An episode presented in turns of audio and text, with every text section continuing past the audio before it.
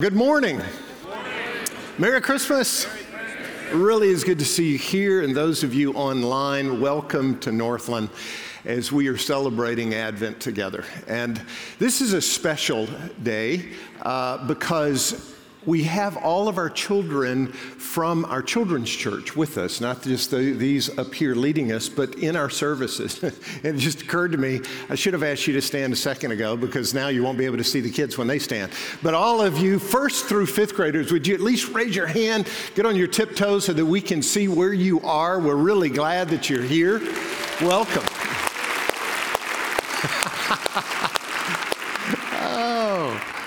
Note to self for the 11 o'clock service do not stand, everyone, until the kids have stood up. But if you say, uh, truly, if you saw one of those, uh, those young people around you, uh, maybe after the service, just tell them how grateful you are for the way that they're following Jesus. And we're also thankful to have them in here this morning. Now, if you're just joining us, we're in the midst of a series for Advent that we're calling Light Has a Name, based on the prophecy from Isaiah chapter 9. And last week, we spent some time getting introduced to that text, and also we meditated on that powerful reality that to us, to us, in the midst of our darkness, a child has been born and a son has been given. The government rests on his shoulders, and his name will be called Wonderful Counselor, Mighty God, Everlasting Father, Prince of Peace. We're looking at each of those four names during this month. Last week we focused on Wonderful Counselor, this wonder of a counselor. Today uh, we're going to be looking at the fact that he is Mighty God. But I want to give you an opportunity as we start to just in the middle of the hustle and bustle to be still. We did this last week. Several people said, Hey, can we do that every week? Don't know that we can do it every week during Advent, but we'll do it one more time today, where we're going to, for two minutes, use Handel's Messiah that proclaims this verse and just meditate on it. Now, you can kind of put it in neutral and I'm afraid to say it'd be wasting the time, but that's your prerogative to just say, all right, I'll just passively sit back and listen. Instead, actively engage. Choose not to be passive, but to actively engage with different words government, his leadership, shoulders, his capacity, the wonder of his counsel. Maybe that's what you need right now at this time in your life. Or the fact that he's mighty God. Maybe you need him to, to give you strength over a particular issue. Or be an everlasting Father, which we'll talk about next week, or Prince of Peace. Let the Holy Spirit lead you. Engage with it meditate on the Word of God. And really, this is our, our scripture reading in a sense as we start. So let's go ahead and engage in the midst of whatever we're dealing with with this light who has a name.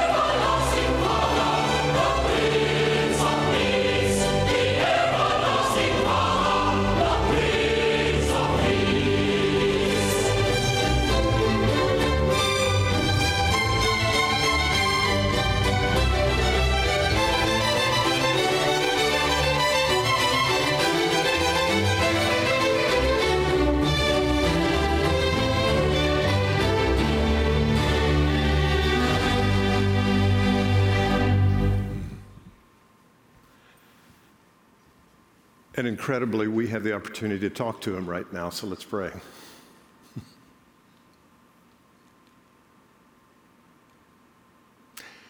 King Jesus, here we are, as we often acknowledge, we're not just here in a church service. We're not just watching online in a church service. We, we're, we're grappling in the midst of our journeys, grappling with the reality of the darkness, but right now, coupling that by grappling with the reality of the gospel, the reality of who you are as wonderful counselor, as mighty God, as everlasting Father, as Prince of Peace. There's some friends in, in this room and online that are carrying some unspeakably heavy burdens. And they need you to be mighty God for them right now. Would you speak to us?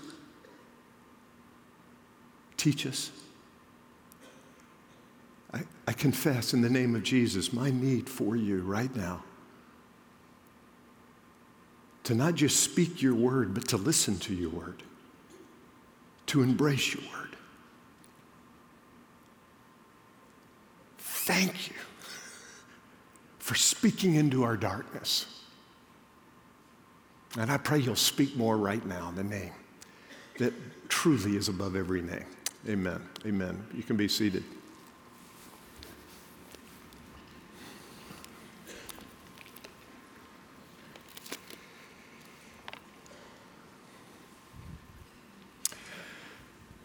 So, some of our students told me I wasn't cool enough. So, I'm going to try wearing these for a while. What do you think? Yeah. Several years ago, a, a, friend of mine who's an emergency room physician, uh, I met her when she was out in Colorado at our church out there. She wrote me an email and told me about when she was in Kansas City working in a hospital there, and she was getting her private pilot's license. And she got her solo certification, so then she just needed to build up hours. And so she would take afternoons when she could or mornings and just to get some more flying time in. One particular afternoon, she decided to take a flight to western Missouri from Kansas City and just to get some time in. She logged in at the airport there, had a cup of coffee, and then late afternoon, headed, headed back towards Kansas City. She needed to get back in time for her shift in the ER that night. And so she's heading back, everything's going great, and she's checking all her instruments and, and sees on the GPS that she's over the airport where she needs to land. But it was the sun had just gone below the horizon, so the sun had set, still very much light, but the ground was dark. So she's looking, she didn't have her instrument rating yet, and she was flying low enough in this little Cessna aircraft. And uh, she starts looking for the airport where she's going to land, and she can't see it. She checks her GPS, says it needs to be right here. And she's looking around, she can't recognize any landmarks. And she started to get a bit panicky. And then the panic shifted to a real sense of, of of vulnerability, of aloneness, of weakness, of, of being lost. And this emergency room physician, used to handling all of these crises all at once, she said, I just began to cry. She didn't call the tower. She didn't, she said, I, the only thing I knew, because all of that, that, that vulnerability and weakness and lostness was kind of heaped upon me, I just, I started crying. I don't know what to do. I could see the darkness there. Uh, uh, do I trust? I'm not instrument rated. What do I do? So she reached up to wipe the tears off of her cheeks because, I mean, she was really crying and she was. And when she put her hands up, she felt her sunglasses. She had forgotten that her sunglasses were still on. She had them on because she was looking into the setting sun and because she had her sunglasses on looking down at the dark, she couldn't make anything out. So she took her sunglasses off, and there was the airport. Don't you wish it worked like that for us all the time. When you're in the midst of a dark situation, brought on by living in a fallen world, and we all have them, you're in something right now, perhaps. Maybe it's something nobody knows about. Maybe it's something a lot of people know about. Could be having to do with our job or some money issues or family stuff or friendships or school. Uh, maybe if you, you're in grade school, maybe there's a bully or some kids that really don't like you, all of those dark situations. W- wouldn't it be great to be able to reach up and take the glasses off and everything become clear? But it doesn't. Basically, uh, the sunglasses are permanent when you live in a fallen world. We need light. We can't just take the dark away, we need light. And along comes Christmas. But sadly, even though we're in this, this series where we're talking about light has come, Christmas is not about engaging with the light of Jesus. Often, often it's about distracting ourselves from the dark. In fact, I heard somebody on the plane uh, just this week talking about how grateful they were for this holiday season uh, because it's a good distraction.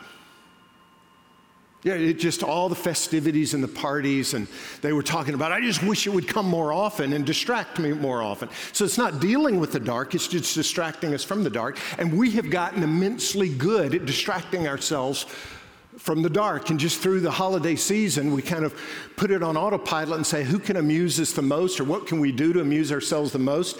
Take Christmas decorations, for example. Uh, any of you decorate your house with some lights and those icicle lights and all of that? Well, there's a guy out in Arizona, Kingman, Arizona, named David Preston, and he started to decorate his house for Christmas. This several years ago, he's a retired financial planner. And he started decorating, and then he came up with another idea, and another idea, another idea, and then a couple of years developed it. And after a while, 250,000 lights later, he took this house, take a look at it in the, during the day and maybe the summertime. It's just a normal looking house. Go ahead and put that slide up. There we go. That's the view from the aerial view, and that's the view uh, from the street. And the reason I'm showing you the aerial view is because he's on the flight path to an airport. And there's this guy that, a dark sky watcher that does drone flights. And so the drone flight kind of flew over this guy's house after he had decorated for Christmas last year.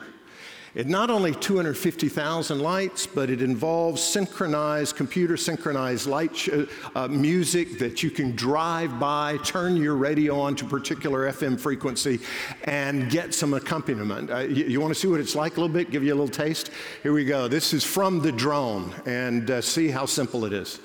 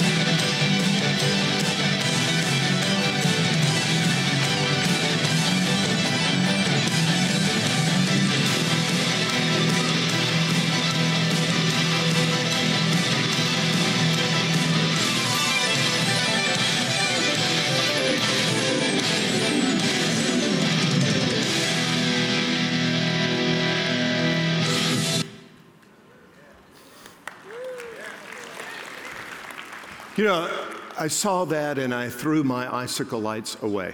I said, um, here, I was so satisfied if my icicle lights just all were on, they, there were no burned out parts. You go in, in home improvement stores, you see all the decorations that we're consumed with and all the different things that are now part of this quote Christmas season or holiday season. Did you guys know? Somebody sent me a photo. Did you know there's a Christmas dragon now? I mean, the Christmas dragon is pretty popular. Take a look. Uh, there he is right next to Santa. Actually, those wings go up and down. Of course, there's Mickey right there Christmas Mickey, Christmas Santa. Uh, in the same store, you, you back up a little bit and you see the overall section with a bunch of Christmas ornaments and decoration. But I want you to look very carefully at this photo. Do you see at the very bottom, on the concrete floor, on the bottom shelf, just to the right of the center of the screen, uh, there's, there's, there's a Christmas decoration. Huh. Take a look at what it is. Let's see the video of it. In the midst of all of that stuff, oh my word, there's the manger. The couple who sent this to me, the husband said, 2,000 years later, there's still no room for Jesus in the inn of our culture.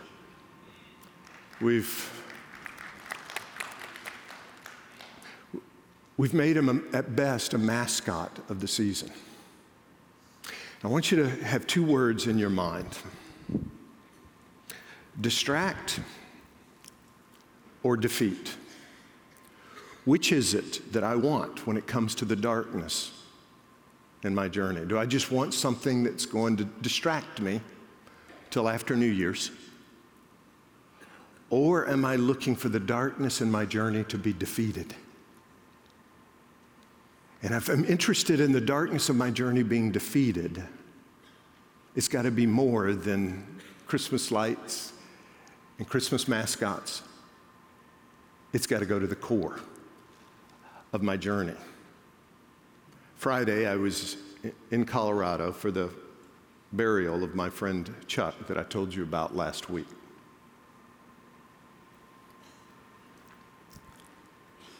And after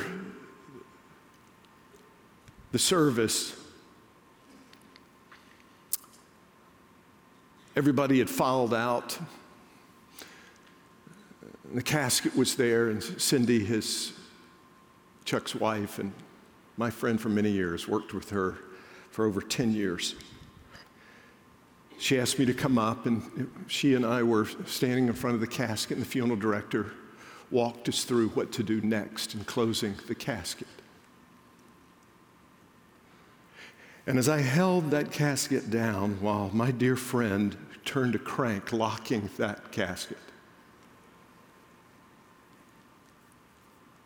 I didn't need more decorations. Decorations weren't going to do it for me in that moment, and I actually thought about that. I thought about Cindy and how Christmas is such a significant season for her. She loves Christmas. And I told her, I'm hoping that you continue to love it even more. Not because it's a reminder of the loss of somebody so special, but because it's a reminder that into our darkness, light has come. We grieve, but we do not grieve as men and women who have no hope. If you've got your Bible, turn to Isaiah chapter 8. If you don't have a Bible and you, and you don't own one, then you just tell us. We'll give you one. You tell them in the back. Find somebody with one of those orange lanyards. If you do have a Bible, it's just not with you. Take a look up on the screens. Then they will look toward the earth and see only distress and darkness and fearful gloom, and they will be thrust into utter darkness. That's a fallen world right there. Darkness. Permanent sunglasses. Blocking out. We're lost, we're alone, we're weak, we're vulnerable. But then there's this, this, uh, this amazing word nevertheless. I actually thought about that word as I was sitting in the back of this chapel after the f- private family and friend service. And Cindy was spending just some final, final time reflecting. And she was up front. I thought of this word, nevertheless. In the midst of something that just doesn't make sense, nevertheless There will be no more gloom for those who are in distress. In the past, he humbled the land of Zebulun and the land of Naphtali, but in the future, he will honor Galilee of the nations by the way of the sea beyond the Jordan. And the people walking in darkness, they've seen a great light. On those living in the land of deep darkness, they didn't figure it out and take the glasses off and get rid of the darkness. We cannot take the glasses off. We cannot get rid of the darkness. So, what happens? A light is dawned. That light has a name. Verse 6 and 7 For to us a child is born, to us a son is given, and the government will be on his shoulders, and he will be called Wonderful Counselor, Mighty God, Everlasting Father, Prince of Peace. And of the greatness of his government and peace, there will be no end. His leadership is going to continue to expand as he reclaims creation to the point that one day, as Revelation tells us, that once again the kingdom of this world will become the kingdom of our God. And the kingdom of our God will, will once again, in this new heaven and new earth, be as it was before the fall the reign over David's throne and over his kingdom, establishing and upholding it with justice and righteousness from that time on and forever. The zeal of the Lord Almighty will accomplish this. Isaiah is proclaiming that in the midst of our darkness, Jesus is not just the mascot of a winter holiday. He's the light of the world. He's wonderful counselor. He's mighty God. He's everlasting Father. He's Prince of Peace. And he doesn't just offer us these little superficial, sentimental answers saying, hey, it's okay. He says, I've come to reclaim this planet for my glory. So we're suspended in between the two advents of Christ. The first advent is what we celebrate during the season. The second advent is the second coming of Christ. We're in this in between time, this land of the already and the not yet, which He's already come, but the, the restoration of all things is not yet completed. And yes, there's mystery, and certainly there continues to be darkness, but He says, I've come to you in that darkness, and I'll be your wonder of a counselor and I'll be your mighty God. This light has a name. And his name is Mighty God for some of you right now. Actually, for all of you right now, but some of you need that might more right now than ever before. So let's unpack it. What's it look like? What's it look like in the midst of our appointments and our holiday schedules and our laughter and our tears and our funerals? What's it look like to relate with him as mighty God. To relate with him as light is to relate with his might. And there are four facets of it I'd, I'd like to point out. Just think of light being all encompassing, light being over us and around us and within us and underneath us. That's where his light is. Let's look at each of those one at a time. If I'm going to relate with him as my might, I'll relate with him in terms of his might being over me, meaning I relate with him in terms of his sovereignty. And kids, those of you here, you said, sovereignty, what kind of word is that? Sovereignty means that he's in charge. He's got it, he's in control. He's not scratching his head looking at anything. So, where'd that come? Oh, what's up with that? Isaiah 9 6. We just read it. For to us a child has been born and a son has been given. Last week we talked about that's his, his humanity and his deity. Child has been born, but son has been given. Uh, saying that there's, there's not just, hey, he's born as a human being and arrived, but something has been given to us. There's an intentionality, there's a volition. And this word, mighty God, the word God, Isaiah, throughout his prophecy, is very, very careful about distinguishing between humans and deity, humans and God. El, E L, transliterated, is what is translated as, my, is God there, mighty El. There is no doubt that Isaiah is saying, this is not just some kid who was born, this is a child who's been born, but it's a son who has been given. God has come. He's come into the darkness, not to be the mascot of a holiday, not to give us something to do on a Sunday when we've got nothing else to do, not to start a religion, but to wrestle that darkness back under his submission, to reclaim what's his. Kids, we just heard it earlier last week in children's church. As you guys are talking about kings and kingdoms, you're looking at the King of Kings and how he was announced. Remember the angel Gabriel coming to Mary? Luke chapter 1, verse 26. God sent the angel Gabriel to Nazareth, a town in Galilee, to a virgin pledged to be married to a man named Joseph, a descendant of David. The virgin's name was Mary. The angel went to her, said, Greetings, you who are highly favored, the Lord is with you. Mary was greatly troubled at his words and wondered what kind of greeting this might be. But the angel said to her, Do not be afraid. Mary, do not be afraid. You found favor with God, and you'll conceive and give birth to a son. And you're to call him Jesus. And he'll be great and will be called the Son of the Most High. The Lord God will give him the throne of his father David, and he will reign over Jacob's descendants forever. His kingdom will never end. Isaiah says the government will rest on his shoulders. What kind of government? Is that some political party? Uh-uh. This is the government of the universe. His shoulders are big enough.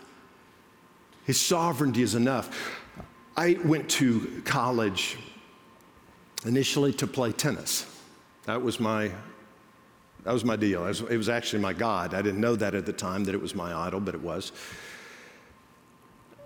And I was going to be a professional tennis player. That's my dream. I was also going to, going to get a law degree on the side just to cover my bases. And, but two weeks before I showed up for fall practice, I'd been traveling for the summer playing tournaments, came back, had two weeks at home before heading off for fall workouts. My dad uh, gave me a job in the company that he was uh, VP of Industrial Relations for, and it was in a warehouse, five to one shift. That way I could still work out and practice in the afternoons. And the job was moving these big, like 20 foot wide, this big around bolts of fabric. And we were hauling them around. They were on aluminum cores. We'd put them on this machine that would get, take, them, uh, take the fabric off the aluminum core, get it onto a cardboard core. They'll store it in the warehouse and get those aluminum cores back into circulation. One of them, the first day, fell on my chest and cracked my sternum. Nothing you can do about that. I didn't tell the coach. I, was, I, I just thought, okay, maybe it'll heal. On the NFL, they, the players heal in two weeks. Maybe I can heal in two weeks. I didn't. I was crushed. The coach was mad, but I, I was crushed. My dream was shattered, at least for a year. I was down in the athletic dorm with a couple of guys, one on the basketball team, one on the tennis team. We are in a Bible study together, and started grappling for the first time, I was a very new believer with the sovereignty of God. Is he in charge or not? And there's a mystery regarding all the difficult things that happen in our lives. But we're told that he knows what he's doing and he will wrestle beauty from ashes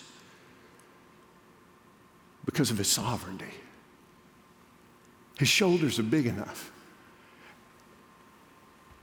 And you know, Alexander Solzhenitsyn the Russian diplomat, writer, thinker who was in prison in the Gulag years ago, he wrote this. He said, Bless you, prison, for having been in my life. Saying, How weird is that?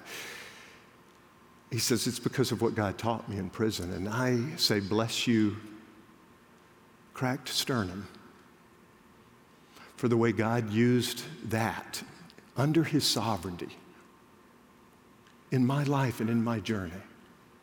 Because I don't know that I'd be sitting right here, right now, if it weren't for that. Abraham Kuyper, the Dutch statesman, prime minister of the Netherlands back in the late 1800s, early 1900s, prime minister, started the Free University of Amsterdam, started the national paper, started one of the uh, branches of the Reformed Church all of life, follower of Jesus. This is what he wrote There is not a square inch in the whole domain of our human existence over which Christ, who is sovereign over all, does not cry, Mine. Does evil still exist? Yes. Does it seem to win the day? It seems to win the day, but we're told not ultimately. Let me give you an opportunity to relate with his might. Let me read the word of God over you. Submit to this. This is the one whose shoulders are big enough to carry whatever you're grappling with. Colossians chapter 1 verse 15. The Son is the image of the invisible God, the firstborn over all creation. For in him all things were created, things in heaven and on earth, visible and invisible, whether thrones or powers or rulers or authorities, all things have been created through him and for him. He is before all things and in him all things hold together. And so in the midst of my darkness, I don't turn to a mascot on the bottom shelf of a hardware store. I turn to the mighty God who's enough, who's got this. Even though there's confusion and wondering, he's got it. And he'll finish what he started. And to relate with his light is to relate with the light that's over me, meaning his, his, his might that's over me, his sovereignty. But there's a second aspect of that. His light isn't just over it, his might just is over us, his might is around us, which means I relate with him not just in terms of his sovereignty, but in terms of his protection. Protection. Okay, I've been waiting I, I, for, for, a while here I, to, to give one of my favorite Joel Hunter stories. Do you guys, know that Joel, Dr. Hunter told a few stories? Beautifully and wonderfully. Well, there was one, and I heard this when I was speaking here regularly back, I don't know, 2000, 2001, right in there. And I still remember because it was about a guy named Red Bricker. And I remember thinking, is that really his name? But it was this, he was in Shelby, Ohio. You guys have heard about Shelby, Ohio a few times. Joel was eight years old. Red Bricker was this giant teenager that all the kids, the, the younger kids, were afraid of. But he was a gentle guy, but he was strong. And he, he didn't take bullying very kindly, and he didn't like kids picking on other kids. And he was a friend of Joel's. And uh, so Joel and him were building a tree house, and Joel's handing him boards up through the, in, into the tree in the foliage. He reds up in the foliage. And so it looks like Joel's all there by himself, just handing boards up. And he said the West End Boulevard boys came by, who are the bullies, the local bullies, were always picking on Joel, always beating him up, or trying to at least and trying to catch him alone, and Joel wouldn't want to walk home from school alone. And all of a sudden, they round the corner and they see Joel Hunter over there by himself, and they walk up to him all smug and say, Hey, Hunter, looks like you're alone. And of course, we know what Joel said. It looks like that, doesn't it? and about that time, Red Bricker drops out of the tree. Spiritual warfare is real. We have an enemy. And every now and that enemy comes along and says, Looks like you're alone.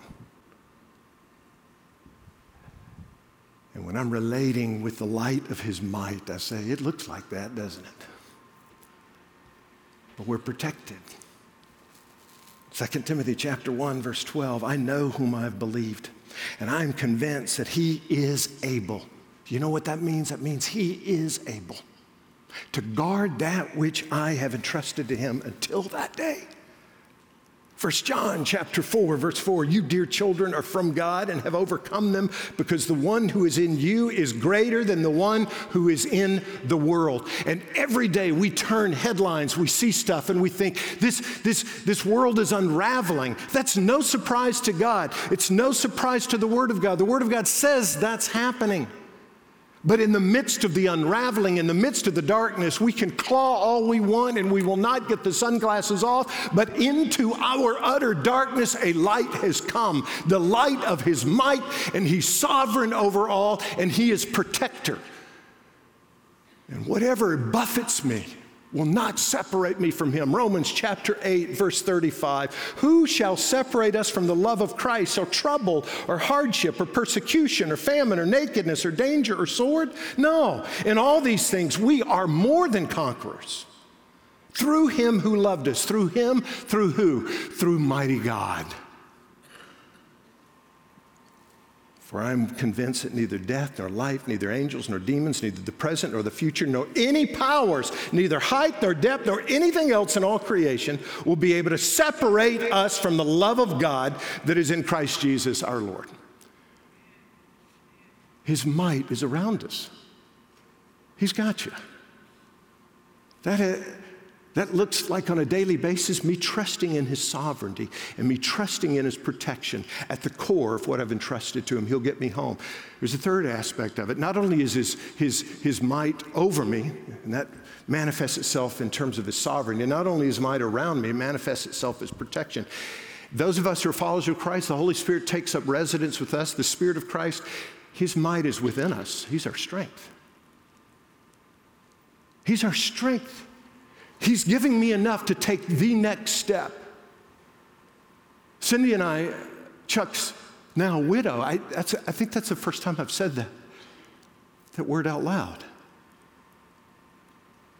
Talked about one step at a time and saying, let's trust Him for strength for one step. John chapter 16, verse 33. I've told you these things, Jesus says, so that in me you may have peace. In this world you will have trouble. Things break down when we think that the gospel is an exemption card to difficulty. It is not. We're not immune to the darkness. We're in the midst of the darkness, but we're learning to taste his light and experience his light in the midst of the darkness. He says, In this world you will have trouble. He's very honest with us, but he's also honest about this. He says, But take heart. Take heart, I have overcome the world. And you've heard me say it before, you hear me say it again, according to the, the, the prophet Habakkuk. A lot of times we want a path that will fit our feet and our comfort zone, and often the path that we're on is anything but comfortable, it's anything but downhill, it's anything but smooth. And God says, Let me give you the feet of a deer. He gives us the feet of, that will fit the path. And the reason I'm bringing it up now is just fresh because Cindy and I talked about it Friday. May He give you the feet for this path. Philippians chapter 4, verse 13 I can do everything through, through Him who gives me strength. Hear what Isaiah says. Some of you right now, you don't know if you can get to tomorrow.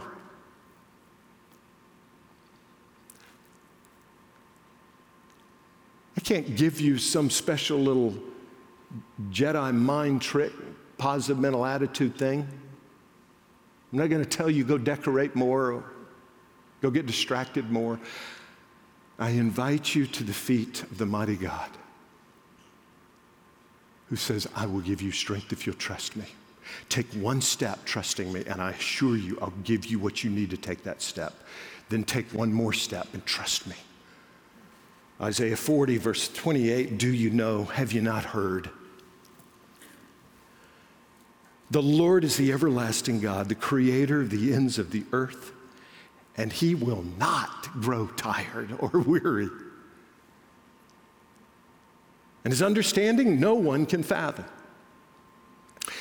He gives strength to the weary and increases the power of the weak. And even youths grow tired and weary, and young men stumble and fall. But those who hope in the Lord will renew their strength, and they will soar on wings like eagles. They will run and not grow weary, and they will walk and not be faint. How will that happen? It's because we relate with Him not as the mascot of a season to distract us, but is the mighty God who defeats the darkness and enables us to walk underneath the, the umbrella of his sovereignty, uh, behind the bulwark of his protection, bolstered by the strength of his spirit that gives us strength. But there's a fourth way that I relate with his might in the midst of the zigs and zags of my journey, and it's this not only is, might, is his might over me and around me, within me, but it's underneath me.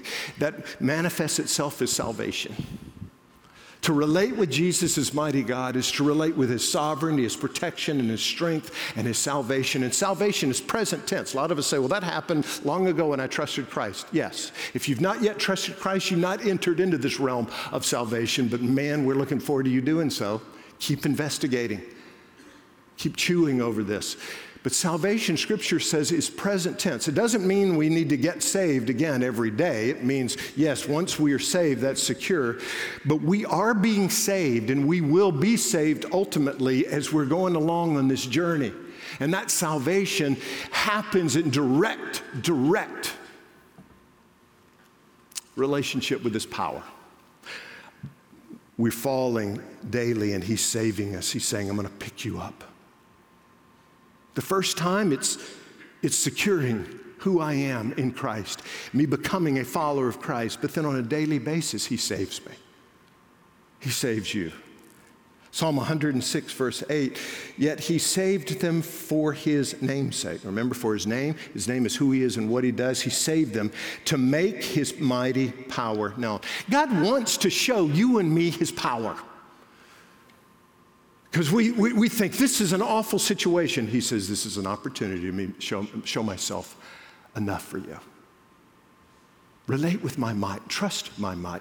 Romans chapter 1, verse 16 For I am not ashamed of the gospel, Paul says, because it is the power of God that brings salvation to everyone who believes, first to the Jew and then to the Gentile. This mighty God came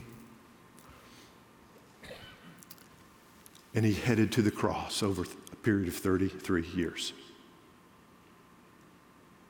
And the cross was not where his weakness was displayed. He said, I, nobody's taking my life from me. I'm giving my life up for you. It was the ultimate display of his power, which is why Paul says the power of God is manifest in salvation. You know, every, every Advent, I carry around in my pocket. If you see my hands in my pockets when I'm up here talking, it's always there. I've been doing this for uh, over 10 years. I carry in my pocket throughout Advent a nail. It's a little carpenter's spike. It's been the cause of some interesting conversations at checkout counters when I've got the nail and some change. It's been really interested, interesting at some TSA checkpoints. Just this week it happened. Forget it's in there, and the TSA agents want to What's this? And, you know, I'm tempted to joke, but you don't joke with them. So I just tell the truth. I said, Well, it's, it's a nail. He said, I can see that it's a nail. Why do you have it on the plane? I said, Well, I carry it with me all the time during Advent because it reminds me that Jesus isn't just the mascot of a season and a little baby in a manger. It reminds me that that Jesus grew up, he died on a cross as the one who was enough for me.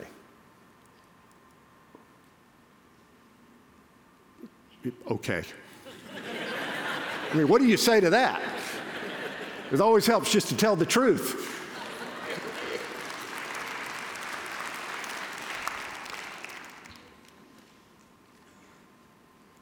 Jesus grew up. He grew up to display his might. He's not the mascot of a holiday sitting on the bottom shelf of a hardware store, one of many distractions. He didn't come to distract us from the darkness, he came to defeat the darkness. And he defeats the darkness by striking at its very core, which is the sin, the rebelliousness of this planet, and he took the penalty of that upon himself. And that moves me out of a little sentimental, isn't he cute in the manger, to a submission before him as mighty God who died on the cross and rose again and said, I'm sovereign, I'm protector, I'm strength, and I'm salvation. I'm going to ask our children's choir to come back out. I'd like them to lead us in one more song. Would you like that? And the song that they're going to lead us in is a song, is, a word that comes out in Scripture. Psalm, I mean, Revelation 19, verse 1 says this After this, I heard what sounded like the roar of a great multitude in heaven shouting, Hallelujah! Salvation and glory and power belong to our God. Now, I want you to pay attention to that word, hallelujah. Leonard Cohen years ago wrote a song, Hallelujah, and it's recently some new lyrics have been added for, for this Christmas season. But Cohen was a Jew, but he said, I'm an admirer of Jesus. And this song, revolving around the word hallelujah, is powerful because you know what hallelujah means? It's, it's, it's a transliteration of Hebrew hallel, which is praise, exaltation. Yah, Yahweh. In fact, if you ever see hallelujah spelled without the H at the beginning, it's a misspelling. It's not hallelujah, it's hallelujah. Hallelujah. Praise to Yah. Praise to the mighty God. It's opportunity for us to praise him for the nail. Now, there are all sorts of decorations and things that happen at Christmas time, including candy canes. Some of you are thinking, man, you're kind of a Grinch. You're talking about Christmas decorations. I'm not dissing Christmas decorations. But listen very carefully. All those decorations, they will not be enough to distract us from the fall, from the darkness. But if I embrace the nail, the decorations cease to be a distraction and they become a celebration. Without the nail, they're an inadequate distraction. With the nail, they're a reminder that darkness has been defeated.